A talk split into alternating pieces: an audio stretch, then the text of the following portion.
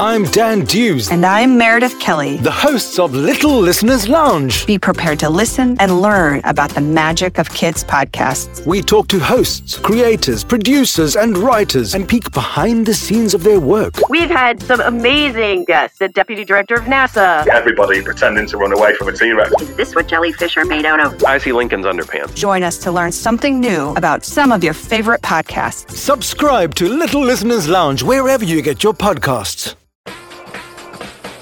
Hi guys!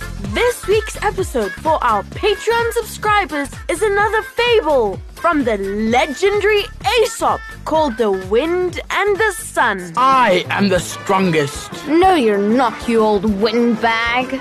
I am stronger. What utter nonsense. Sunface? No, you're not. I am. Boulder Dash. Codswallop. Fiddlesticks. Twazok. To find out more, support us on patreon.com. A quick heads up of what's to come. We're planning something absolutely epic. We've always wanted to perform The Wizard of Oz, the whole book from start to finish. It's gonna be hard, but it's gonna be worth it. There are gonna be more than 20 episodes. We're getting together about 10 actors for the project. One way or another, we're gonna do it. But if you want to give us support, it will be greatly appreciated. Become a patron at patreon.com and search for By Kids for Kids Storytime. And for all our BKFK listeners, this week's story is called Ali Baba and the 40 Thieves. Many years ago, in Persia, there was a woodcutter by the name of Ali Baba. Once upon a time, he was leading his mules through a rocky valley to load some wood when he saw a cloud of dust approaching. Oh no, horsemen! He gasped, well aware of the dangers of bandits in these parts. I must hide. He hid his mules and climbed a large tree, well out of sight, and waited. Soon, just as he had guessed, a band of heavily armed bandits arrived. There were 40 of them, to be precise, all wielding gleaming swords. They dismounted from their horses and tied them up. The ugliest and most dangerous looking of them all, obviously the captain, had a jagged scar on his left cheek. He walked up to the rock face on the side of the valley and cried Open sesame! at the top of his voice. A stone door opened in the rock. Come on, lads, follow me. He roared in delight. And all 40 bandits went through the door. After the last man had gone through, he heard the captain shout, Shut sesame! and the door closed. Ali Baba was astonished. Soon, the door opened again, and out walked the bandits, laughing and carrying heavy bags over their shoulders. Again, there came the command, Shut sesame! and the door closed. The bandits loaded their bags and rode off. Ali Baba was desperate to discover what was beyond the door. He ran towards it and shouted, Open sesame! The door opened. Ali Baba stepped inside to discover a huge cavern full of riches, piles of gold, mountains of gemstones, jewelry, silk, and all manner of valuable items. Quickly, he loaded his bags with as much gold as his mules could carry, closed the door with a shut sesame, and went home in the darkness as quickly as possible. Ali Baba was so excited He simply had to tell the two people he trusted the most his wife Mariam and his brother Kasim. He told them all about the secret cavern and the magic words. His wife was thrilled at their riches, and Ali Baba shared his treasure with his brother. But there was a greedy glint in Kasim's eyes. He wanted more. Early the next morning, Kasim secretly snuck out of town with every horse he had. By carefully following Ali Baba's directions, he soon found the rocky valley. He tied up his horses, went to the rock face, and said, Open sesame. The door opened, and Kasim nearly collapsed with excitement. I'm rich! I'm rich! He cried and began to gather up as much treasure as he could. Once he had filled enough bags to buy an entire kingdom, he went to the door again. But with all that excitement, he had forgotten the magic command. Open barley? He tried. Nothing happened. Uh, open wheat? Again, nothing. Uh, open please? Obviously, that didn't work. He tried every word he could think of. Open uh, chocolate, nuts, popcorn, bubblegum, uh, porridge, and eventually gave up. Then he heard a rumbling outside. The bandits had come.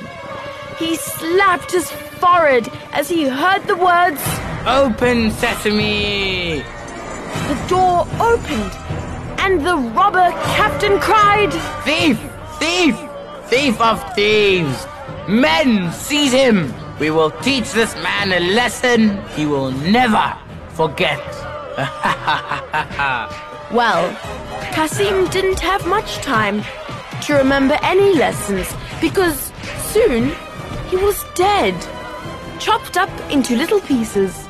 The robbers left the remains of Kasim outside the cavern and they set off, evil laughs echoing through the valley. when Kasim did not return that day, Ali Baba suspected something was wrong. Under the cover of night, he sneaked into the cave and was devastated to find the remains of Kasim. My poor, foolish brother! He sobbed. At the very least, I must give him a proper burial. So he gathered the remains and brought them home. In order to give Kasim a proper burial, his remains needed to be prepared. I'll spare you the awful details of what happened, far too gruesome to recount. But for the purpose of this story, you need to know that together with the help of a skinny, bald old tailor who was an expert in sewing, Ali Baba gave his brother an honorable burial. He then made the tailor swear not to tell a soul of what had happened. In the meantime, the bandits had returned to the cave. Where is that rascal that dared to rob our cave? The captain shouted furiously. He cannot possibly be alive! What kind of strange magic is this? Find him! With that, the robbers galloped off in all directions to answer the mystery. Needless to say, they did not find Kasim anywhere. He was dead. However, while searching for him in the market, the robber captain walked past the tailor's stall. He looked at the goods on sale cushions, carpets, curtains, and more. Very impressive needlework. Admired the captain, That's nothing. boasted the tailor. Just last night, you should have seen how I helped to repair poor old dead Kasim. What? roared the captain. The tailor slapped his hand over his mouth in shock, but it was too late. The captain seized the skinny old tailor and shook him around like a rag doll. The tailor was terrified and soon told the captain all about Ali Baba and Kasim. The captain ground his teeth, dumped the tailor to the side, and set off to gather his gang and get his revenge.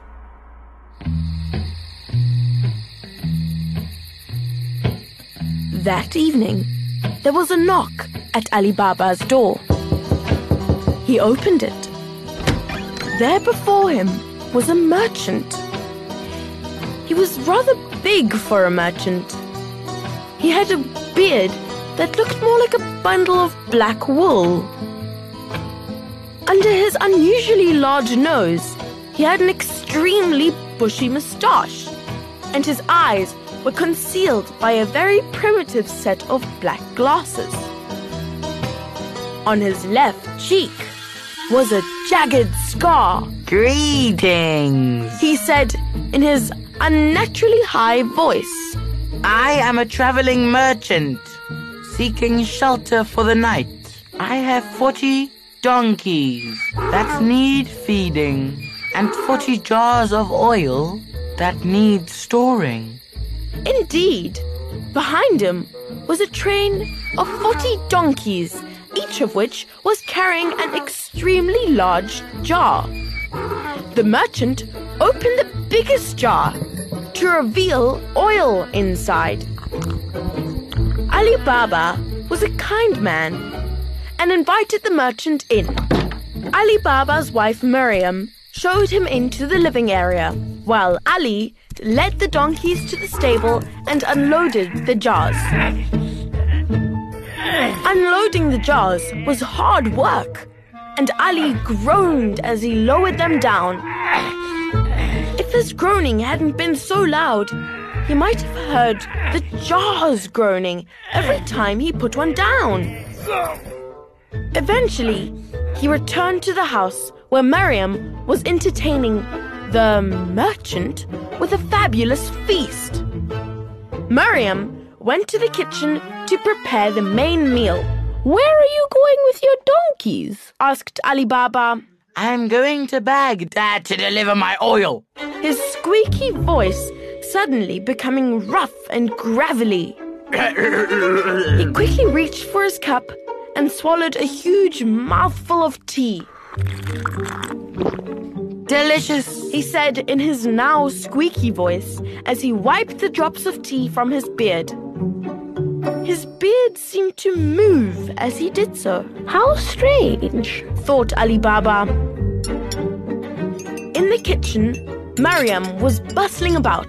Oh, bother. She said, I've run out of oil. but then she remembered. Hold on. The merchant has 40 huge jars of oil. I'm sure he won't mind if I just take a little. She stepped outside among the 40 gigantic oil jars. She was just about to open a jar when she heard a noise from inside the jar. Oh, my legs are killing me. Came a voice, Is it time yet? Came a voice from another jar. Wait for the signal. Mariam knew at once what was happening. We've been tricked. The biggest jar was full of oil, but the other jars must contain the 39 thieves. The 40th thief must be the merchant himself. She ran back into the kitchen, picked up a large frying pan, and went into the dining room. Standing behind the merchant, she raised the pan and, to Ali Baba's horror, bonked it down on the merchant's head, Take that! who collapsed unconscious on the floor. What has come over you? Shouted Ali Baba. He's just a simple merchant. Merchant, merchant. cried Mariam, and tore off the fake nose and glasses and the false beard, revealing the ugly, scarred face of the robber captain. My goodness! No! She then ran to call the town guards. They came thundering in and tied up the captain. The other 39 thieves were still in the jars, waiting for the captain's signal. Before they knew it, they too were bundled up by the guards and marched to prison. The 40 thieves were gone, all because of Mariam's quick thinking. She and Ali Baba were safe. Not only that, they were rich. The robbers' treasure was theirs. Whatever their need, all would be solved by the words, Open Sesame. Thank you for listening to this episode of By Kids for Kids Storytime. Performed by Maya Degenhardt, Mo Gashago! Lucy Bird. and Max and Ruby Jews. Hey guys, if you like this episode, please share it with your friends and family. It is one of the best ways to support BKFK Storytime.